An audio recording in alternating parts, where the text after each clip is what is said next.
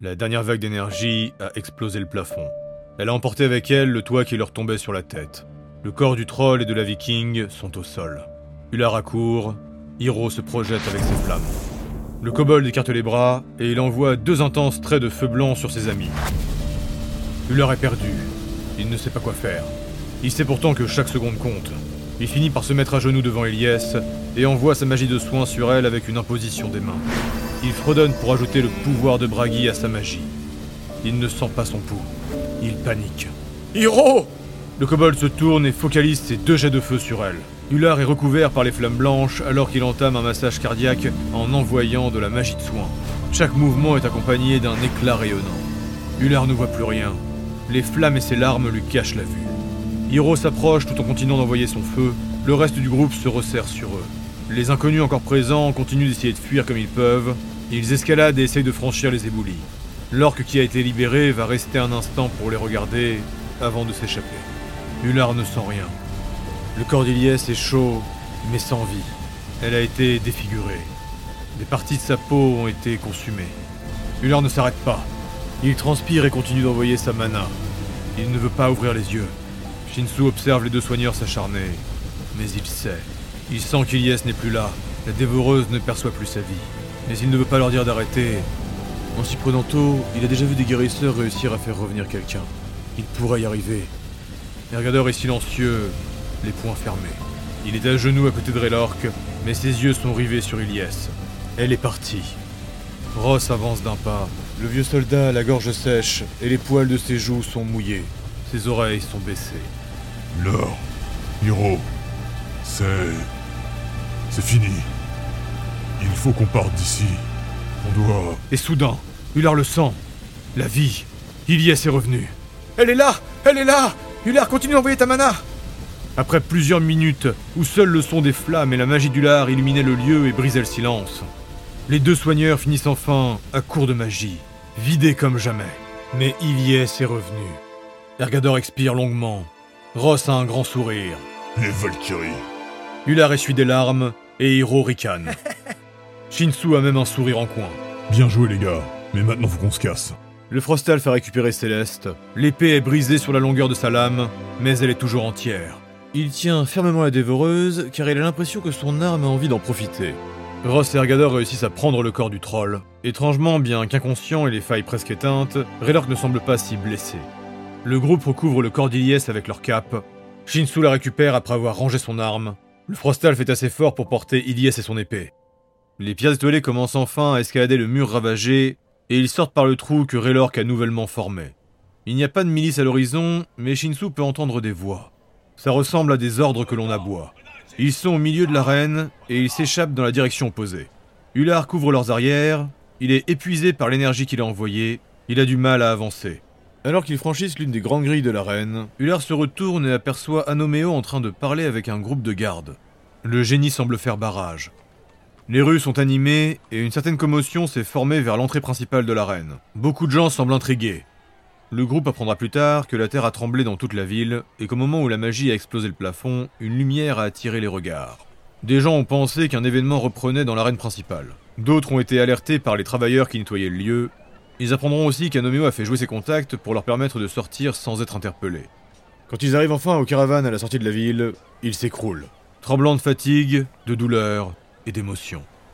Tina arrive sur son cerf, Kim va droit sur Elias. Le reste des civils s'approche d'eux, tous très inquiets, Laissez-moi avec elle. Je peux peut-être faire quelque chose. et ce moment est poignant, car les pierres étoilées comprennent qu'ils ne sont pas seuls. Le trio des Silicio, Réarir, Rook, les disciples sauvages et même les deux jumeaux se positionnent pour défendre les environs. Ils créent un périmètre de protection. Le professeur Garn accourt avec Lilin. Il ramène une multitude de potions. Le chercheur Azael fait la même chose, sauf que lui c'est des seringues. Son assistant Tini le suit, et il a des tissus imbibés par de l'alchimie. Ils vont les poser et les administrer aux deux pierres étoilées gravement blessées. Mais ils vont aussi aider les autres. Ergador, par exemple, est dans un sale état. Il a porté le plafond presque à bout de bras. Shen Yung prépare la caravane d'Iliès. Kirik et Karuru Kerm récupèrent Raylork. Sam et Olga retrouvent Shinsu. Il a Céleste dans les mains. Le Frostal fait épuisé. Olga va essayer de le réconforter. S'il n'est pas trop tard, on peut peut-être tenter de la sauver. La naine leur fait signe et elle passe devant. Ular est en état de choc. Il est assis par terre. Hiro le rejoint. Ular, on doit aller à la fête. Il y a tes élèves qui sont tout seuls là-bas. Et le spectacle doit continuer. Tu dois continuer, Ular. Le Scald est pour une fois sans voix. Il ne répond pas. Il observe Ilyes qu'on amène dans sa caravane. Puis, comme sorti d'un mauvais rêve, il lève la tête vers Hiro. Comment ils vont se remettre de ça? J'ai j'ai failli. On a failli les perdre. J'ai confiance en leur endurance. Mais j'ai aussi confiance en nos civils. Toi comme moi, on n'a plus aucune mana. Mais on peut encore aider le groupe. Ergador Eros se charge de notre défense. Shinsu s'occupe de Céleste. Toi, va faire ce que tu fais de mieux. Et je t'accompagne. Le beau blond se relève avec peine. Il replace sa fameuse mèche rebelle. Merci, héros. Bien dit. Bon, ne perdons pas plus de temps. Allons-y en courant. L'un des maîtres du lard lui a enseigné que courir était bon pour s'échapper. S'échapper physiquement, mais aussi mentalement. Ce maître était d'ailleurs le père de Yaka. Ular est en petite foulée, et Hiro le suit en s'aidant de son feu pour accélérer. Le palais est fait en pierre, et même les portes sont en marbre, ce qui n'a que très peu de sens et qui est complètement dans la démesure. Surtout quand on le compare avec le reste de la ville. C'est aussi une forteresse, la griffe étant réputée comme étant une cité imprenable, mais c'est principalement dû à ses nombreux combattants. La ville est sur un territoire très dangereux car il regorge de peuples nomades belliqueux. Les gardes de la maîtresse protègent le palais, et elles ouvrent la porte en les voyant arriver. Et soudain, la génie organisatrice apparaît. Où étiez-vous? J'ai dû changer l'ordre de passage. Ce soir n'était pas le moment. La maîtresse est très contrariée. Et nous risquons son courroux à tout instant. Où sont les derniers? Il n'y aura que moi et les trois autres gardiens qui sont déjà là. Hiro est à côté du lard, mais il ne dit rien. Elle ne pose pas d'autres questions et les guide à l'intérieur. Son frère a refusé de venir. Et son père est absent. Elle est donc très contrariée. Vous risquez d'avoir... euh, Par ici, par ici, vite Il passe un vestibule. Il faut faire quelque chose d'inattendu pour la surprendre. Mais vous savez faire. Elle ne se retourne même pas en leur expliquant. Ular essaye de la rassurer, mais le cœur n'y est pas. Je lui prépare quelque chose de nouveau. C'est la première fois qu'il voit la génie dans un tel état. Depuis le début, elle était avenante et organisée. Ce soir, elle semble dépassée, voire paniquée. Tout le monde est déjà dans la grande salle et ils peuvent entendre la musique. Ils remontent le couloir, des objets provenant de tout l'Atlantide sont exposés. Des tableaux et des peintures ésotériques décorent les murs. Dépêchez-vous Ce que Hiro et Ular reconnaissent sur les toiles, ce sont des représentations de Stygie. Mais elles sont farfelues. Des dunes multicolores, des falaises qui dépassent les nuages, des déserts de cristal, des gouffres ténébreux et des oasis mouvantes. Sur des présentoirs, il y a des trophées, des crânes immenses qui viennent de créatures étranges. Il y en a même un qui a l'air d'être fait en diamant. Ils peuvent aussi voir une dent de plus de 2 mètres, et derrière il y a la peinture d'un gigantesque requin de sable qui jaillit d'une dune. Malgré le stress, l'un comme l'autre sont fascinés. Tout ceci appartient à la maîtresse? Demande Hiro impressionné. C'est au grand maître. C'est ici. Allez vous installer. Vous passez derrière le groupe d'Hibernia. Garn leur avait expliqué, mais à l'époque ils n'ont pas pu s'en rendre compte. Depuis plus de mille ans, la Grande Famille a pris le pouvoir en Stygie. Les dieux ont disparu, abandonnant leur peuple, et la Grande Famille a su protéger les terres, mais aussi les faire prospérer. La Grande Famille vient de derrière le mur, et ils sont au final certains que tout ce qu'ils viennent de voir vient de cette partie de Stygie. Ce côté du continent est limité et contrôlé par des races puissantes, mais xénophobes. Les souris sont en pleine représentation. Ular rejoint ses élèves, Yaka tremblait de stress, Jin retient une larme de soulagement, et Ralour, qui était pâle comme un spectre, se tient le cœur en le voyant. Oh, maître Oh, On a vraiment cru qu'on allait finir à trois On aurait pu, hein, mais... Non, on n'aurait pas pu. En temps normal, Ular aurait lancé une boutade digne de lui, mais il va les mettre en cercle et leur expliquer ce qu'ils vont chanter. Vous êtes sûr, maître? Oui, en l'honneur de ceux qui sont tombés. Nous devons montrer un autre aspect de notre art. Mais maître, il y a plein de nouveaux là-haut. Il faudrait peut-être leur montrer ce que tout le monde connaît. Ular se retourne, il y a la foule en bas, mais sur un immense balcon, au-dessus d'eux, au même niveau que la maîtresse, il remarque de nouvelles têtes. Il y a plus de plumes et d'écailles maintenant. Ils sont vachement plus impressionnants Ular réussit à repérer Hiro qui a rejoint Son le rayonnant. Le Scald murmure On approche du mur. D'après ce qu'ils savent, il n'y a que des hommes serpents, des peuples harpies et des hommes oiseaux, ainsi que quelques génies qui vivent derrière le mur. Il y a aussi des races inconnues, et rares. Ular en repère deux qu'il a du mal à identifier. Mais ce qu'il remarque, c'est la multitude de membres et de déformations. Ce qui prime derrière le mur, c'est la puissance magique. Cette partie du monde regorge de secrets, mais surtout de pouvoir. Et je me lance rapidement sur un petit point divin qui a été demandé. Derrière le mur, les différences sociales sont encore plus marquées que dans le reste de Stygie. Ce sont principalement des cités-États qui gouvernent, ou de petits territoires qui parcellent la région. Derrière le mur, il y a beaucoup de zones inexplorées. Garn leur a expliqué que la nature et la géographie sont des ennemis, notamment en raison de l'abondance de la magie. C'est pour ça que même une fois que le mur sera ouvert, ils vont faire très attention en se déplaçant, et ils vont même éviter les grandes cités. Car oui, tout est sous le joug de la grande famille. Mais qu'il s'agisse des cités-États ou des territoires, tous les gouvernements restent indépendants. Et en effet, certains peuples esclavagistes et xénophobes pourraient les accueillir euh, différemment. Le chant du lard sera déchirant. Et après son intervention, il ne va pas demander son reste. En colère, mais surtout fatigué et inquiet, il va prendre ses élèves et partir. Hiro, tu nous rejoins? Je finis et j'arrive. Comme vous le savez déjà, le pauvre kobold va regretter amèrement de ne pas l'avoir suivi. Il va voir la maîtresse dans toute sa folie. Et quand il a vu toutes ces horreurs, il a voulu intervenir. Hiro, ce que je vais vous demander est terrible, mais par pitié, ne faites rien. Elle connaît notre lien. Si vous agissez, nous agissons.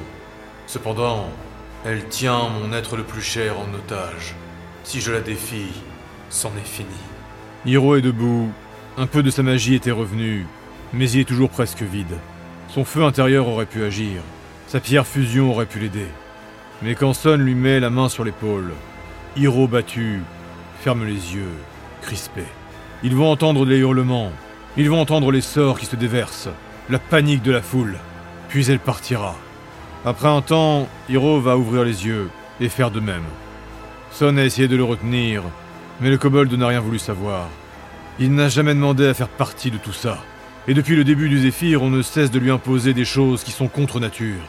Hiro veut vivre sa propre vie, aider les gens et les soigner, respirer, manger, exister. Il retourne seul et péniblement jusqu'aux caravanes de granit. Pendant toute la route, il a l'impression d'être suivi. Il remarque des flaques d'eau, mais il est trop fatigué pour s'arrêter. Il est toujours sous le choc, et Fusion à l'intérieur de son bâton le réconforte. Hiro et Ular étaient en train de se préparer pour aller se coucher. Ergador et ses élèves ont disparu, mais il y a du monde pour relever la garde. Ross leur a annoncé qu'il ne dormira pas de la nuit. Au loin, ils entendent du bruit. Et c'est presque 500 Albioniens qui arrivent aux abords de la ville. À leur tête, c'est le groupe des ménestrels. Hiro et Ular se sont obligés d'y aller. Ils vont arriver jusqu'à eux en levant les mains. Les ménestrels vont les accueillir avec un grand sourire, mais aussi beaucoup de fatigue. Ils vont essayer, comme ils peuvent, de leur dire de ne pas rester, de partir. Aucun génie ne sera à l'horizon, mais malgré la barrière de la langue, les Albioniens vont comprendre. Et ils leur feront signe que tout va bien. Je pense vraiment qu'ils se rendent pas compte. Hiro, on pourra pas faire plus. Mais quand ils vont savoir que l'ambassadeur a été tué, ils vont pas rester. On a fait ce qu'on a pu. Ergador est parti faire un tour en ville, impossible pour lui de dormir. Il est rongé par l'amertume et la colère. Il doit extérioriser tout ce qu'il a emmagasiné. Ilyes, Relorque, la perte de sa chasse, et surtout son lien avec son dieu. Kelgor est un dieu qui communique très peu, mais Ergador à sa façon était un privilégié. Non sans mérite, il avait toujours eu ses faveurs. Cependant, pour la première fois, il a entendu son dieu désapprouvé, comme s'il était courroucé. Quand Dorian a vu son père partir, le jeune nain a reculé. Ergador est toujours mesuré, mais là Dorian a senti qu'il voulait frapper. Le maître sauvage va entrer dans plusieurs arènes toujours actives, et il va se battre. Il va frapper à s'en rendre malade. Et il ne va pas retenir ses coups. Il va enchaîner les arènes. Mais à la fin, plus personne ne voudra l'affronter. Il ne gagnera pas tout, mais la violence de ses attaques en rebuteront plus d'un. Ses griffes vont en profiter allègrement. Les deux artefacts ne lui parlent jamais. Ils ne sont liés à aucun dieu. Ils viennent de l'insoumis, du volcan. Mais malgré tout, il ressent leurs émotions, et il se les partage. Et Ergador peut ressentir la haine et le désarroi. Les disciples d'Ergador vont le suivre à bonne distance, et ils vont aussi participer à des combats. Et en milieu de matinée, alors que le soleil est déjà levé, Ergador va rentrer. Couvert d'hématomes et boitant, ses griffes sont pleines de sang. Et quand il arrive aux caravanes du groupe, il resserre les poings. Anoméo fait face à Shinsu. C'est pas le moment. Le Frostalf a déjà sa dévoreuse dans les mains. Ross est sur le toit d'une caravane, lui aussi tient son arc, et il s'électrise. Ergador les rejoint à grands pas et finit derrière le génie. Cependant, Ular intervient. Attendez, attendez Il nous a aidés Que voulez-vous, Anoméo C'est Hiro qui surgit. Le génie est encerclé. Je viens partager quelques informations. En l'honneur du pacte qui nous lie, j'ai cru comprendre que Raylork était encore en vie. Anoméo a un regard lubrique. Le génie repense à l'aura de destruction qu'il a vue. Ular soupire irrité. À votre place, je me dépêcherai de parler, parce que entre celui qui est derrière et celui qui est devant, ça va mal finir pour vous. Je sais où se trouvent les autres Midgardiens. Tout le monde se redresse. J'aimerais juste avoir quelques instants avec Raylord Dratek. Non Hors de question Le génie finit sa phrase. Quand il sera rétabli. La porte de la caravane de Raylork s'ouvre. Le troll tient à peine debout. Le maître du tonneau essaie de le retenir, mais Raylork se dégage de lui. Rallonge-toi Demain. Demain, je pourrai vous donner ce que vous voulez. Mais dites-nous maintenant où se trouve le groupe de mon frère. C'est le petit maître qui les a capturés. Comme la maîtresse, il aime l'exotisme de votre nation. Mais surtout, il a pris goût aux trolls magiques tels que vous. À la prochaine ville, je pourrais possiblement organiser une rencontre. Mais je ne le ferai qu'après un tête-à-tête avec vous. Marché conclu. Raylork, non Hiro s'est enflammé un instant. Le petit maître a déjà quitté la ville. Une fois à la brisée, vous aurez beaucoup de mal à l'atteindre. Avec mon aide, vous avez une chance. Mais encore faut-il que le grand maître ne soit pas présent. À mesure que l'on approche du mur, les choses se complexifient. De base, la grande famille ne se mélange pas. Le petit maître et la maîtresse sont des exceptions. Demain soir, nous en reparlerons. Faites bon voyage aujourd'hui et soyez prudents, Raylord Dratek. Le génie s'est progressivement élevé dans les airs en leur parlant, et à ces mots, il s'en va en volant. Raylork a les épaules affaissées, il dévisage le reste du groupe. Il cherche quelqu'un qu'il ne voit pas. Il y est vivant, Trelork. Mais tu devrais rester trop posé. Le troll se dirige vers la caravane de la Valkyrie. Hiro et Ular accourent vers lui. Ilyes est inconscient, Trelork. La caravane est ouverte. Il s'approche de la porte et voit la magie blanche et irradiante de Tina. La petite kobold aveugle entoure le corps d'Ilyes avec sa magie. La Valkyrie est nue dans son lit. Son visage et une grande partie de son corps ont été brûlés par la mana. Raylork le remarque enfin. Shen Yung est à côté de l'entrée en train de le regarder. Le troll tremble. Il a honte. Il est déchiré par la culpabilité. Shen Yung commence à parler. Il s'attendait à une pique de l'aide de camp, mais ce sera tout l'inverse. Ilyes Ravanor Vifargent connaissait les risques. Votre protection était l'une de ses missions. Croyez-moi, Raylord Dratek, je suis certain qu'elle ne regrette rien. Elle vient de vivre l'une de ses plus grandes victoires. C'était un coup du destin. Vous êtes berserker et Elaxa, pris par les émotions. Vous ne pouviez rien faire d'autre. Vous n'avez rien à vous reprocher. Le visage de Raylord se déforme en une grimace de tristesse, et il craque. Je suis désolé. Je suis désolé. Suis tellement désolé. Hiro et Ular sont derrière lui. Ross, Shinsu et Ergador l'observent avec bienveillance. Le groupe est toujours entier.